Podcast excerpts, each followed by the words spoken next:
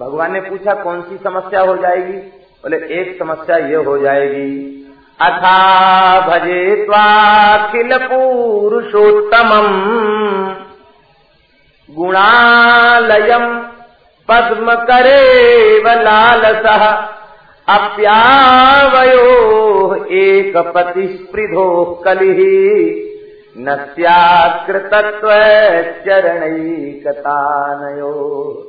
हे भगवान, उस समय एक समस्या आ जाएगी कि मैं भी लक्ष्मी जी के समान ही अत्यंत उत्सुकता पूर्वक असंख्य कल्याण गुणगण निलय, संपूर्ण गुणों के आधार आपकी सेवा करना चाहूँगा। और लक्ष्मी जी भी आपकी सेवा में लगी हुई है। तो अब जब मैं, मुझे वैकुंठ प्राप्ति होगी तो लक्ष्मी तो आपकी चरण सेविका है ही है, और मैं भी चरण सेविका बन के वहाँ पहुँच जाऊँगी। मैं भी चरण सेवा करने लग जाऊँगी तो अब तो झगड़ा होगा। क्यों? आप ही आवयो एक पति। लक्ष्मी के भी पति आप हैं और मेरे भी पति आप ही हो जाएँगे। तो जिस किसी एक पुरुष की दो पत्नियाँ हों तो हो सकता है और दोनों की एक ही सेवा हो तो स्पर्धा होगी और कली भी हो जाएगा, कलह भी हो जाएगा। तो भगवान, मैं भी जब आपके चरण कमल की सेवा में पहुँच जाऊँगा और लक्ष्मी जी भी चरण सेवा करने लग जाएँगी। तो निश्चित ही, हे नाथ, हमारे में और लक्ष्मी में सेवा करने में स्पर्धा हो जाएगी और स्पर्धा होने पर दोनों में प्रेम कलह छिड़ जाएगा। भगवान मुस्कुरा गए इनकी स्तुति को सुनकर के।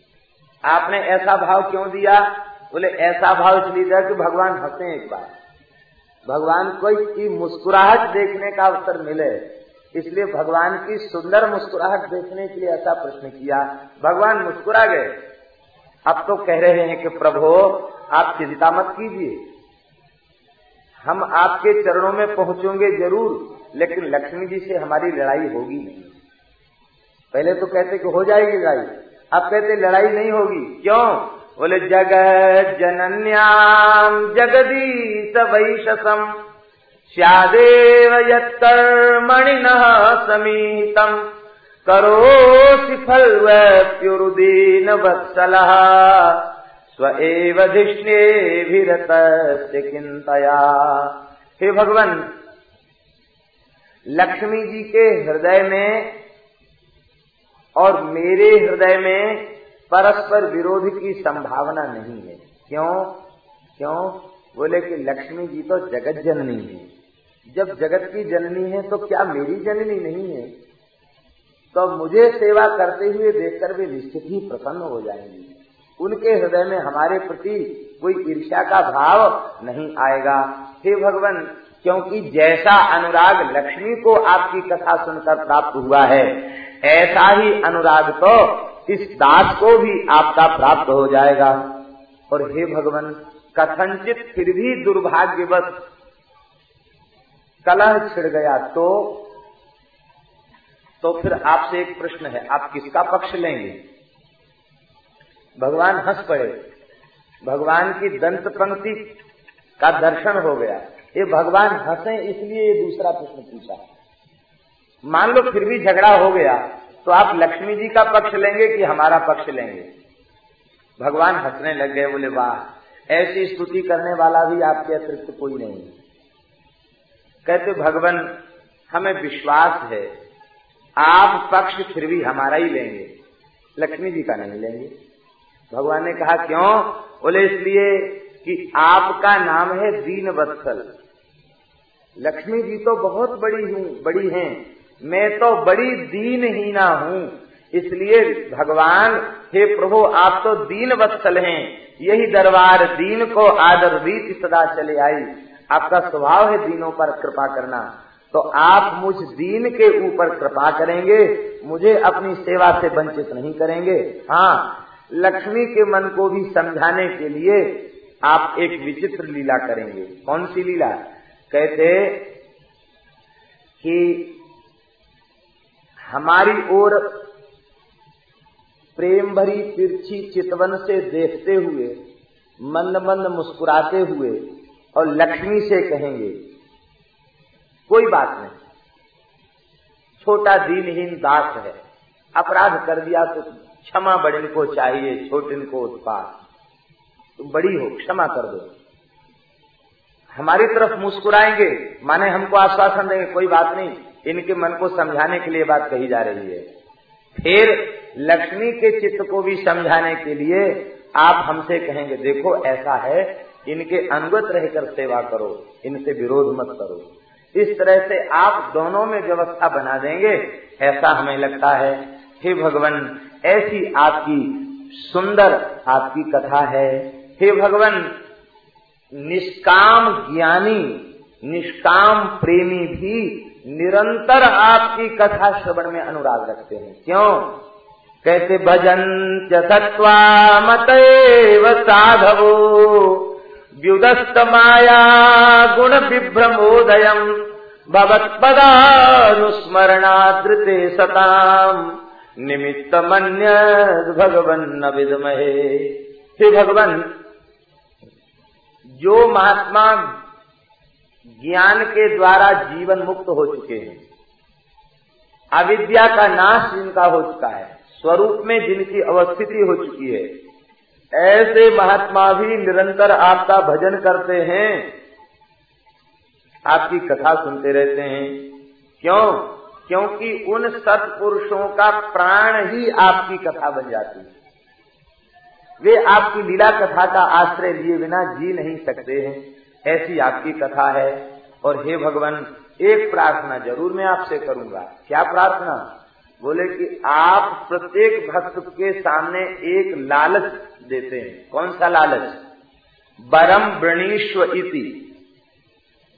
मन्ये गिरंते जगताम विमोहनीम बरम वृणीश्वेति भजंत मात सबके सामने एक ही आदत आपकी पड़ी हुई है। ऐसी बेचारा जीव कामनाओं से व्याकुल उसका चित्त है।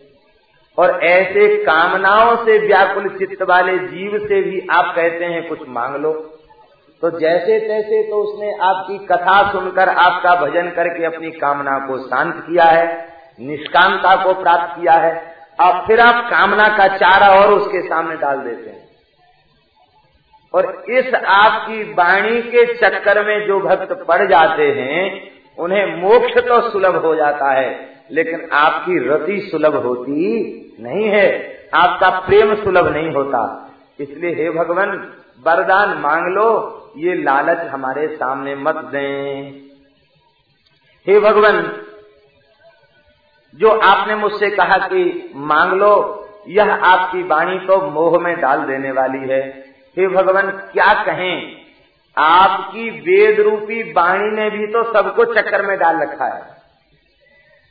वेद का तात्पर्य प्रवृत्ति में नहीं, निवृत्ति में है। लेकिन ये बेचारे अज्ञानी जीव वेद को पढ़कर भी प्रवृत्ति में फंसे हुए हैं, निवृत्ति की ओर नहीं जाना चाहते हैं। इस आपकी वेदरूप वाणी ने भी सबको चक्कर में डाल रखा है।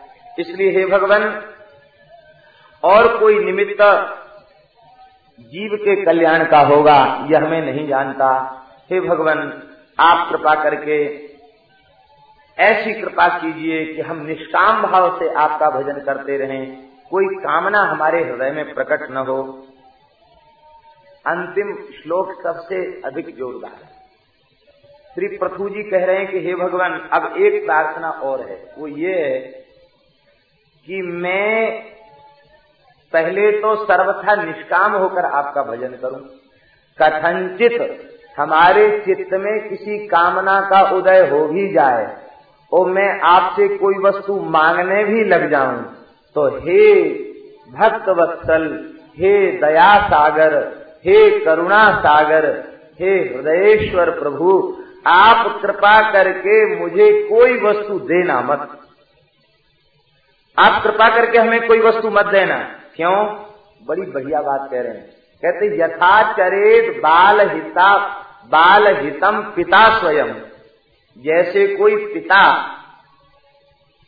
उससे कोई बालक ऐसी वस्तु मांगने लग जाए, जिस वस्तु के द्वारा उस बालक का अनिष्ट हो जाए।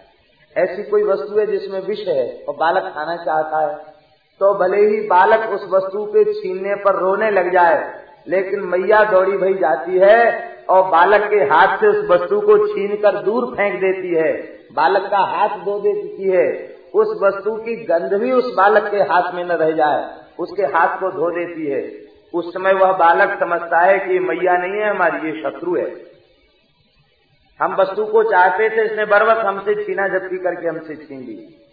लेकिन इसके बाद भी वह बालक रोता है, चिल्लाता है, मस्तक भी पटक लेता है।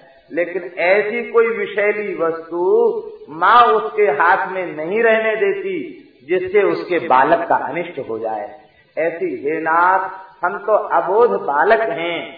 आपके अतिरिक्त संसार की जितनी वस्तुएँ हैं, वे सब विषैली वस्तुएँ हैं विष के तुल्य हैं। ऐसी संसार की कोई वस्तु में पकड़ने लग जाऊँ तो आप मेरे हाथ से छीन लेना, आप अपना प्रेम प्रदान कर देना।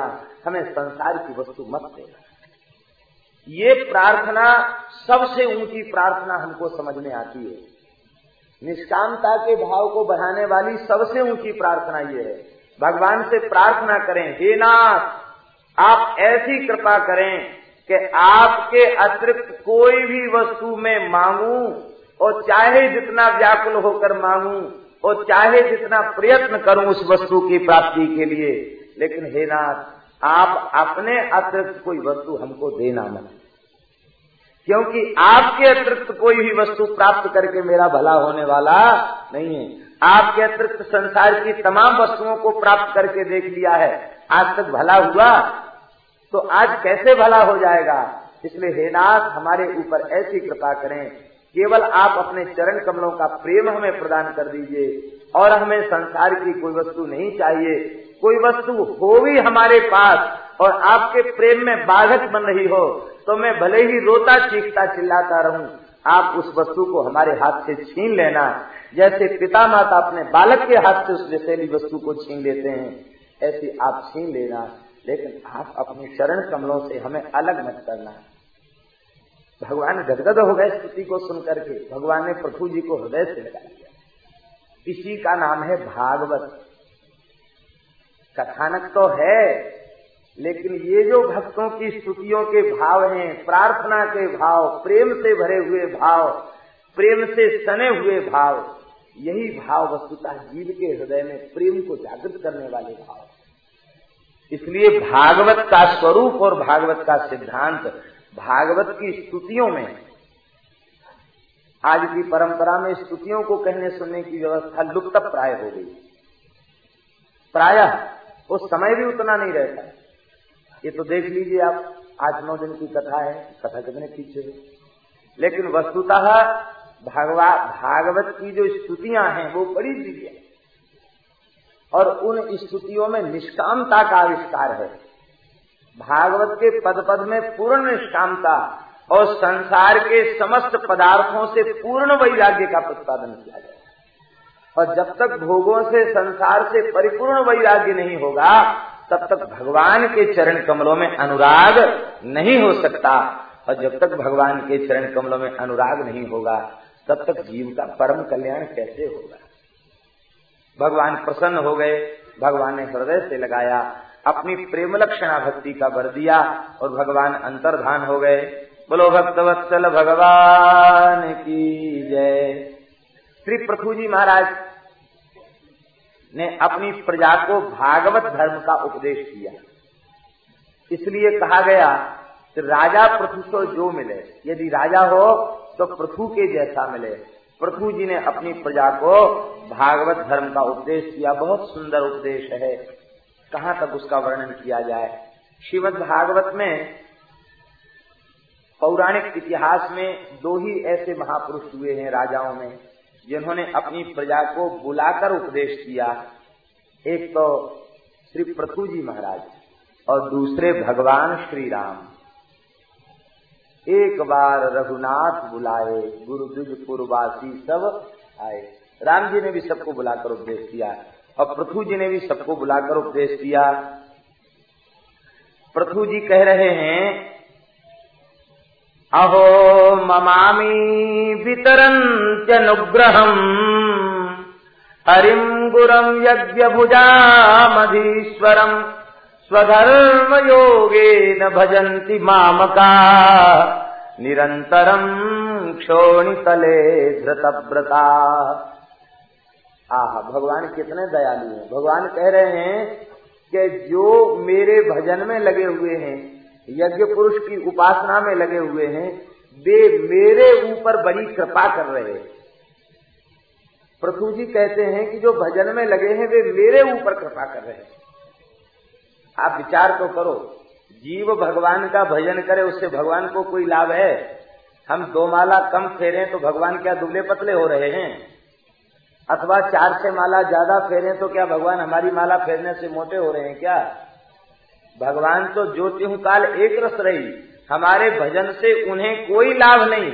लाभ तो हमें ही है, लेकिन भगवान की करुणा ऐसी है।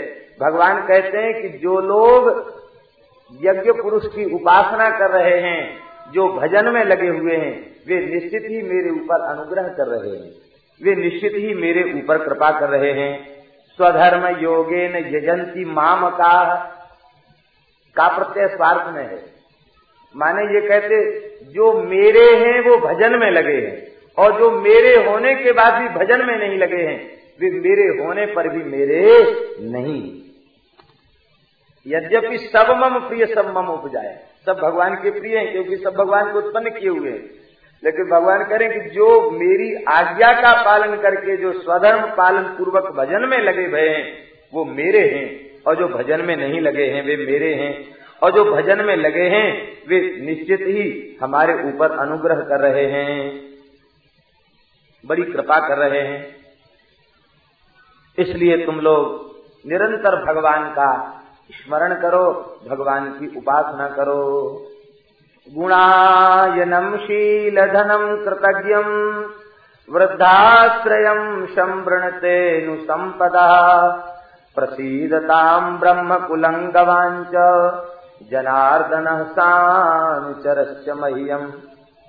हे मेरी प्यारी प्रजा, तुम ऐसी उपासना करो कि ये ब्राह्मण प्रसन्न हो जाएँ तुम्हारे ऊपर, संत प्रसन्न हो जाएँ, ये गायें प्रसन्न हो जाएँ, भगवान के प्राण प्यारे भक्त संत महात्मा प्रसन्न हो जाएँ, और स्वयं भगवान भी प्रसन्न हो जाए।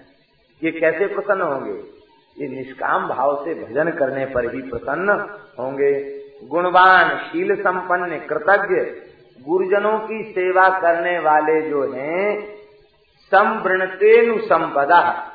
सारी संपत्तियाँ उनका वर्ण कर लेती है।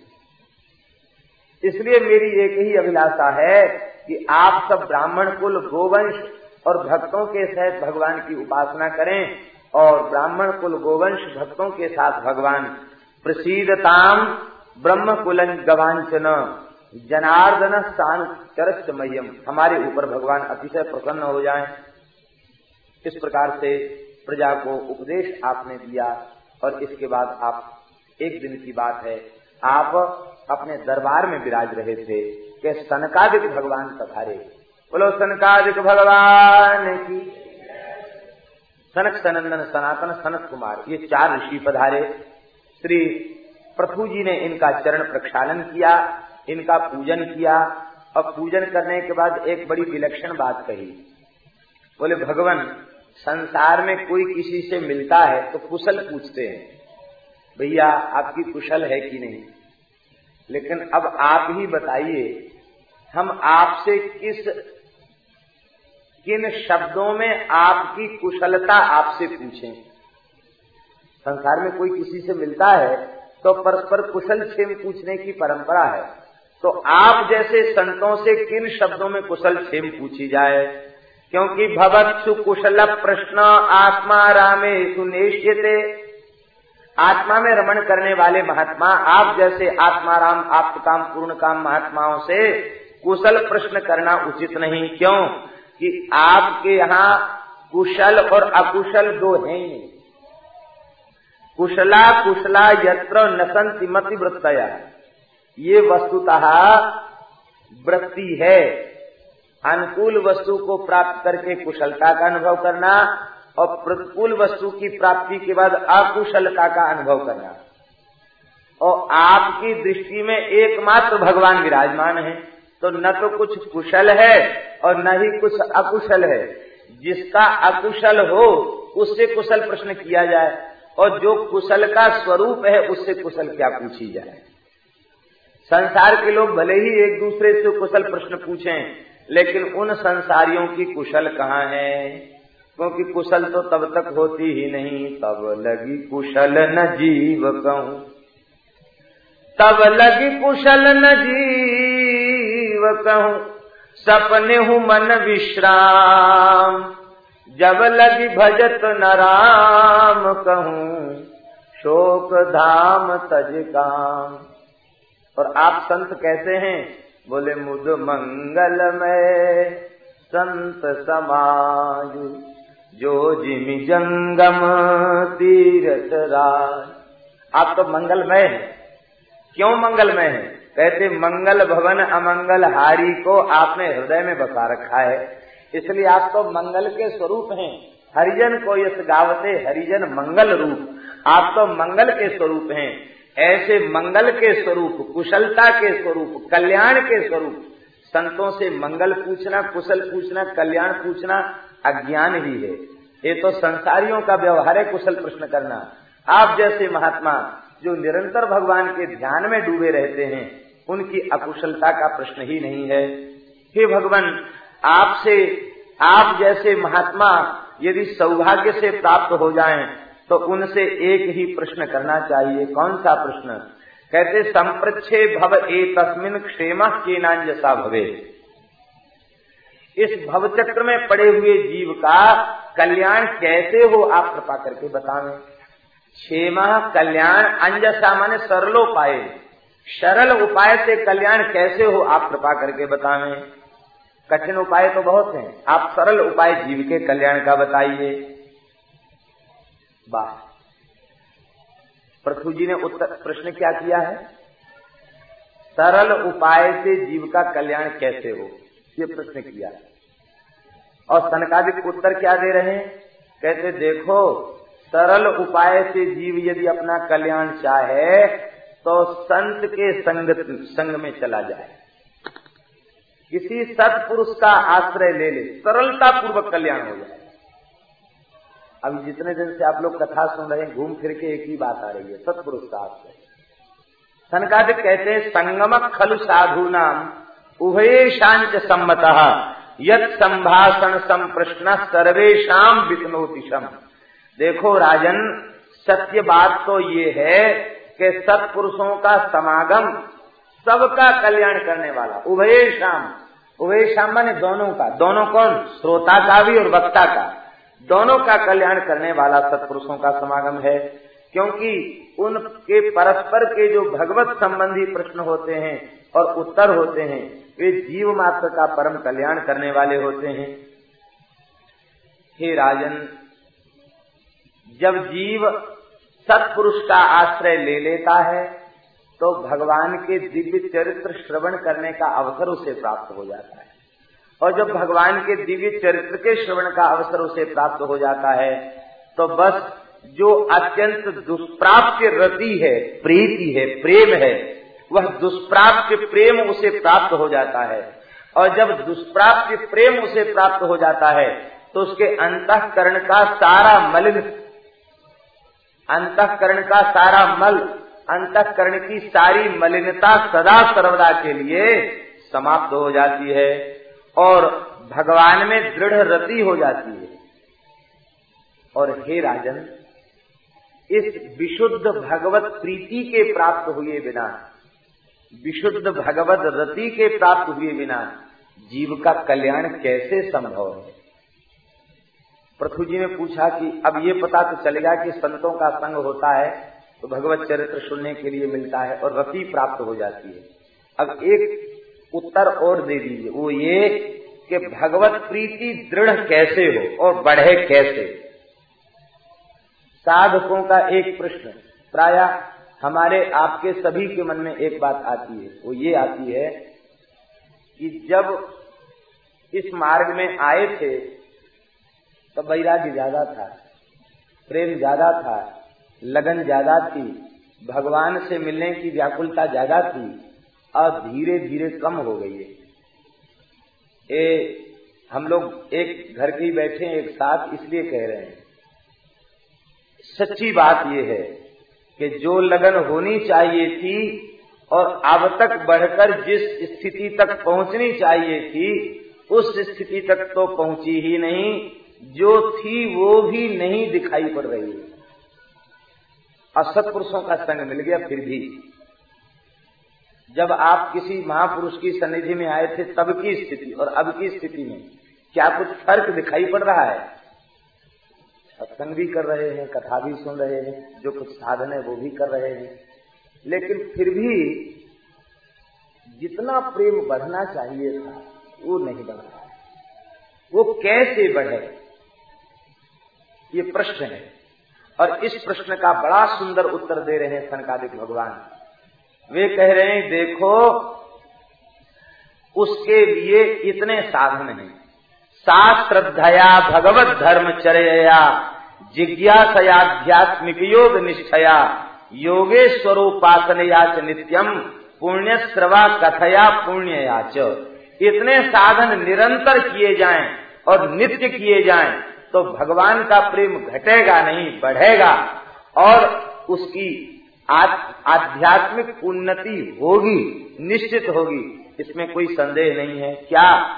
बोले, जो श्रद्धा पूर्वक नित्य प्रति भागवत धर्म का पालन करते हैं, फिर बार बार भगवान की प्राप्ति की अभिलाषा अपने मन में जागृत करते हैं, और तत्व की जिज्ञासा से, भगवान की पवित्र उपासना से भगवान की कथाओं को सुनने से और योगेश्वरों की उपासना योगेश्वर माने भगवान के भक्त महापुरुष।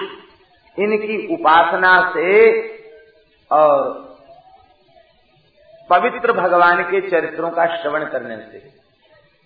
और क्या करने से? कहते अर्थ, धन, अर्थ और इंद्रियों का सुख इनमें जो डूबे हुए लोग हैं, इनसे संपर्क का त्याग करने से।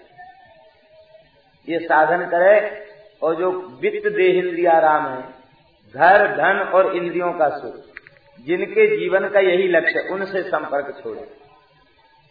और श्रद्धा पूर्वक भागवत धर्म का पालन करें। सत्पुरुष का आश्रय लें, और निरंतर भगवान के निमित्त कर्म करें, भगवान की उपासना करें।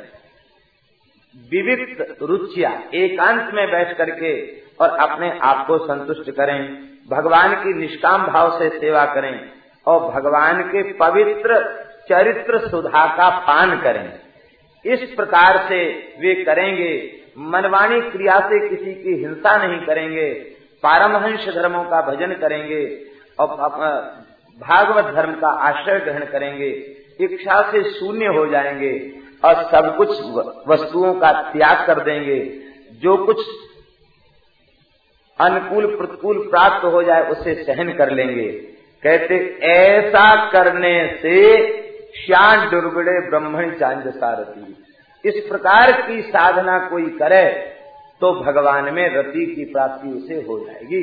भगवत प्रेमी की प्राप्ति हो जाएगी। विस्तार पूर्वक ये बताया ज़रूर है समयाभाव है, इसलिए अलग अलग इनकी चर्चा नहीं कर सकते।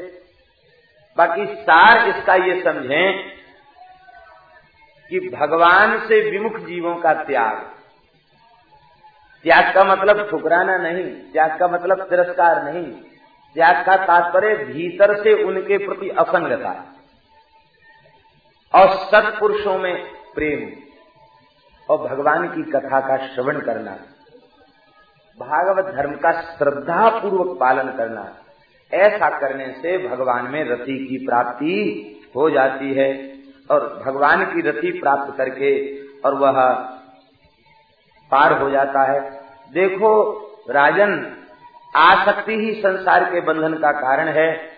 धर्म, अर्थ, काम, मोक्ष चारों को नष्ट कर देने वाला आसक्ति का दोष है। इसलिए आसक्ति का त्याग कर दे और आसक्ति का त्याग संभव न हो तो आशक्ति को भगवान के भक्तों में जोड़ दे।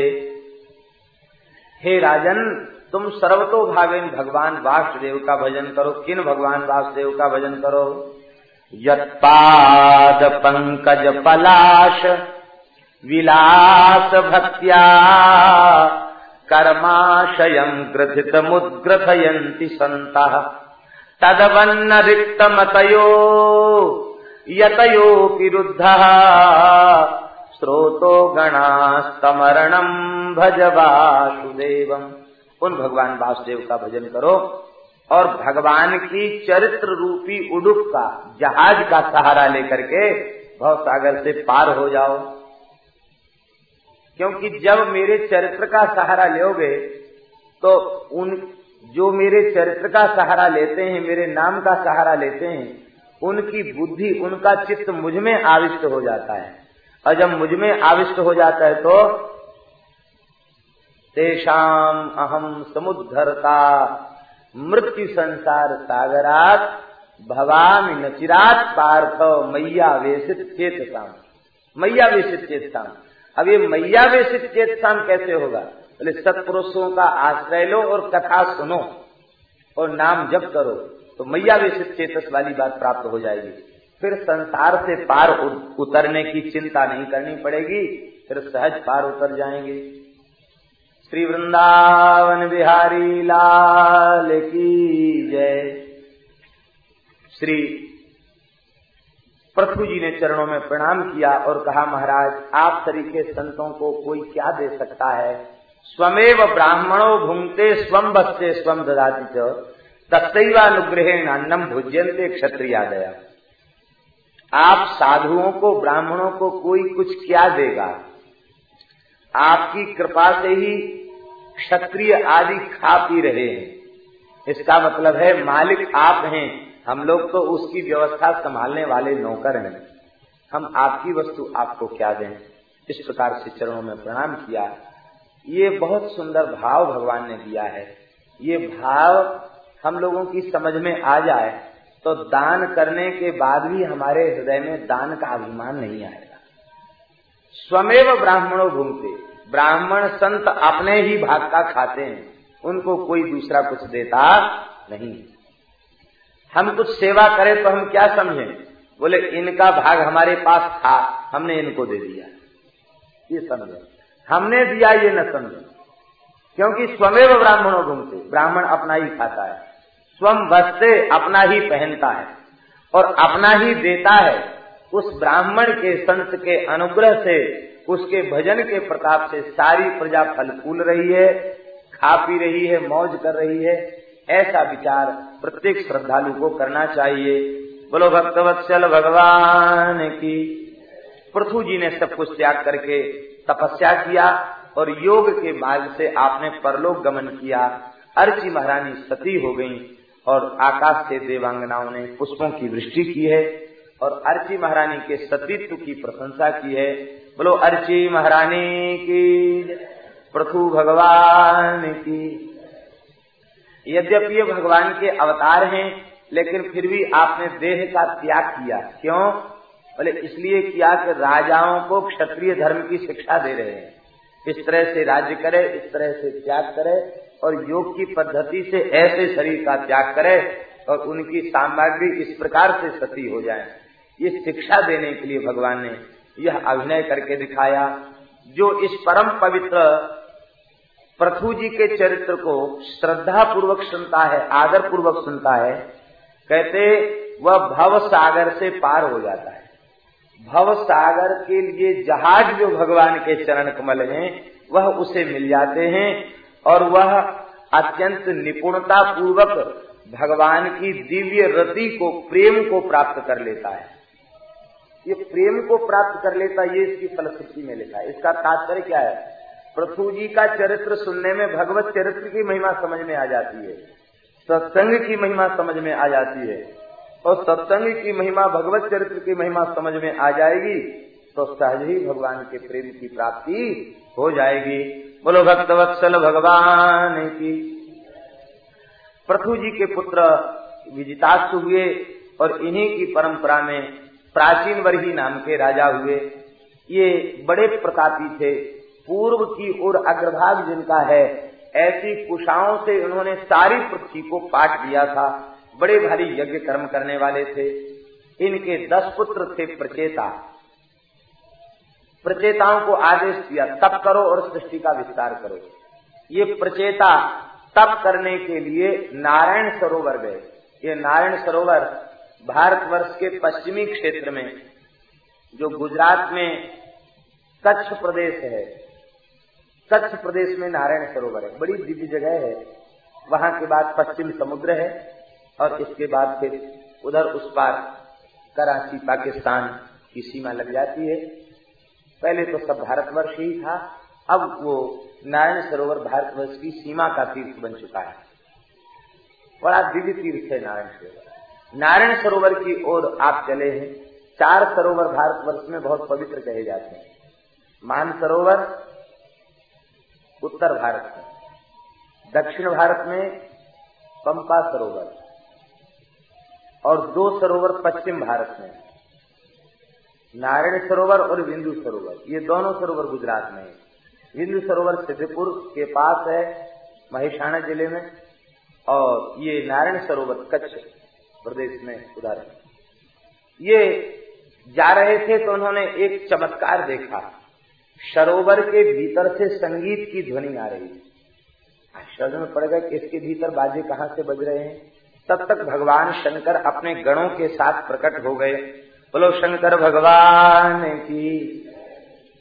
शंकर भगवान ने कहा कि देखो प्रचेताओ, तुम लोग भजन करने जा रहे हो। तुम लोगों ने हमें नहीं बुलाया। हमारी आराधना उपासना नहीं की। मेरे दर्शन की कामना भी तुम्हारे हृदय में नहीं थी। लेकिन फिर भी मैंने प्रसन्न होकर तुम सबको दर्शन दिया। क्यों दिया? शंकर जी कहते हैं, देखो प्रचेताओ, जो मेरा भजन करता है, वह मुझे प्रिय नहीं है। किंतु जो मेरे प्राण बल्लभ भगवान श्री वासुदेव का भजन करता है, वह मुझे अतिशय प्रिय है।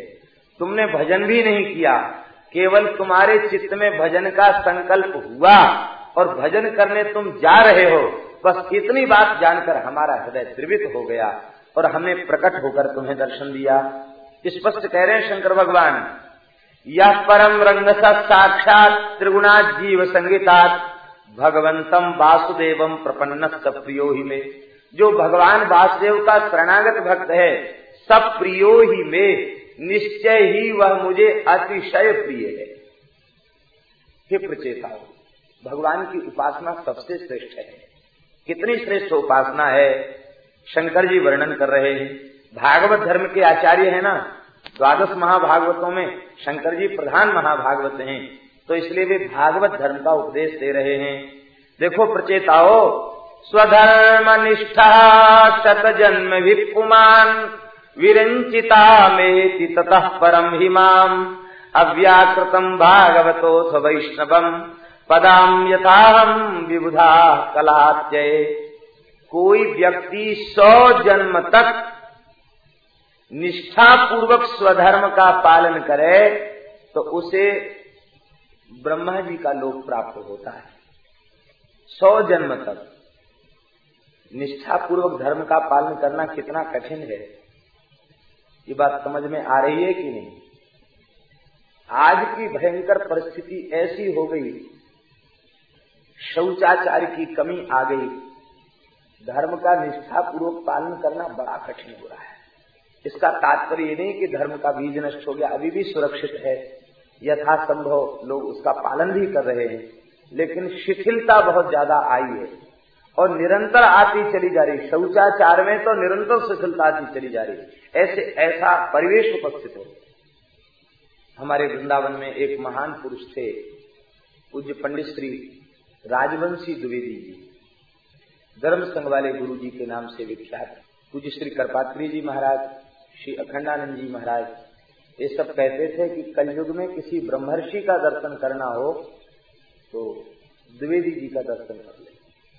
उनके चरणों में बैठ करके कम से कम 10-12 वर्ष तक स्वाध्याय करने का दास को अवसर प्राप्त हुआ। प्राच्य व्याकरण उनके चरणों में बैठकर श्रवण किया। बड़ी कृपा रखते त्रिकाल संध्या वंदन नित्य प्रति एक हज़ार गायत्री का जप जीवन भर अंग्रेज़ी दवा छूने की तो बात महाराज छोड़ दो। उन्होंने जीवन भर कूप का जल लिया। ओ एक बार तो भागलपुर में करपात्री जी ने यज्ञ कराया तो वहाँ गए।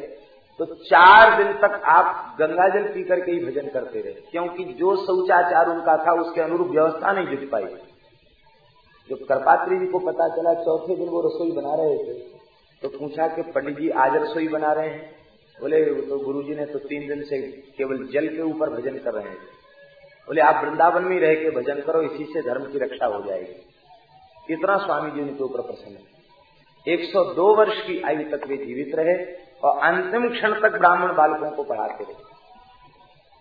अद्भुत शौचाचार संपन्न तपह परायण जीवन का बीमार हो गए बहुत ज़्यादा। और मूर्छित अवस्था में लोग उनको हॉस्पिटल ले गए जब तो उनकी प्रतिज्ञा थी हॉस्पिटल नहीं जाएँगे, लोग उनको ले गए। वहाँ डॉक्टरों के बस में होने के बाद तो फिर वो कहीं नली लगा दिया, कहीं कुछ कर दिया, कहीं कुछ कर दिया तो करते ही अपना काम। हमको पता चला, दर्शन करने गए। श्री भक्तमाली जी महाराज जी थे, उनके साथ हम गए थे, महाराज जी के साथ। गुरु जी को होश आ गया। हॉस्पिटल में बैठे थे। नेत्र में आँसू भर के कहा, कलयुग की विजय होगी। ये कहा, कलयुग की विजय होगी। अब तक लड़ता रहा, लेकिन अब आखिरी समय में विजय होगी। ये लोग मेरी इच्छा के विरुद्ध मुझे यहाँ लेके चले जाए। केवल भगवान नाम ऐसा है, जिसके ऊपर कलयुग ने प्रभाव नहीं डाला। इसमें मिलावट नहीं आई। बाकी सब चीज़ में मिलावट आ गई, सब चीज़ में दोष आ गया।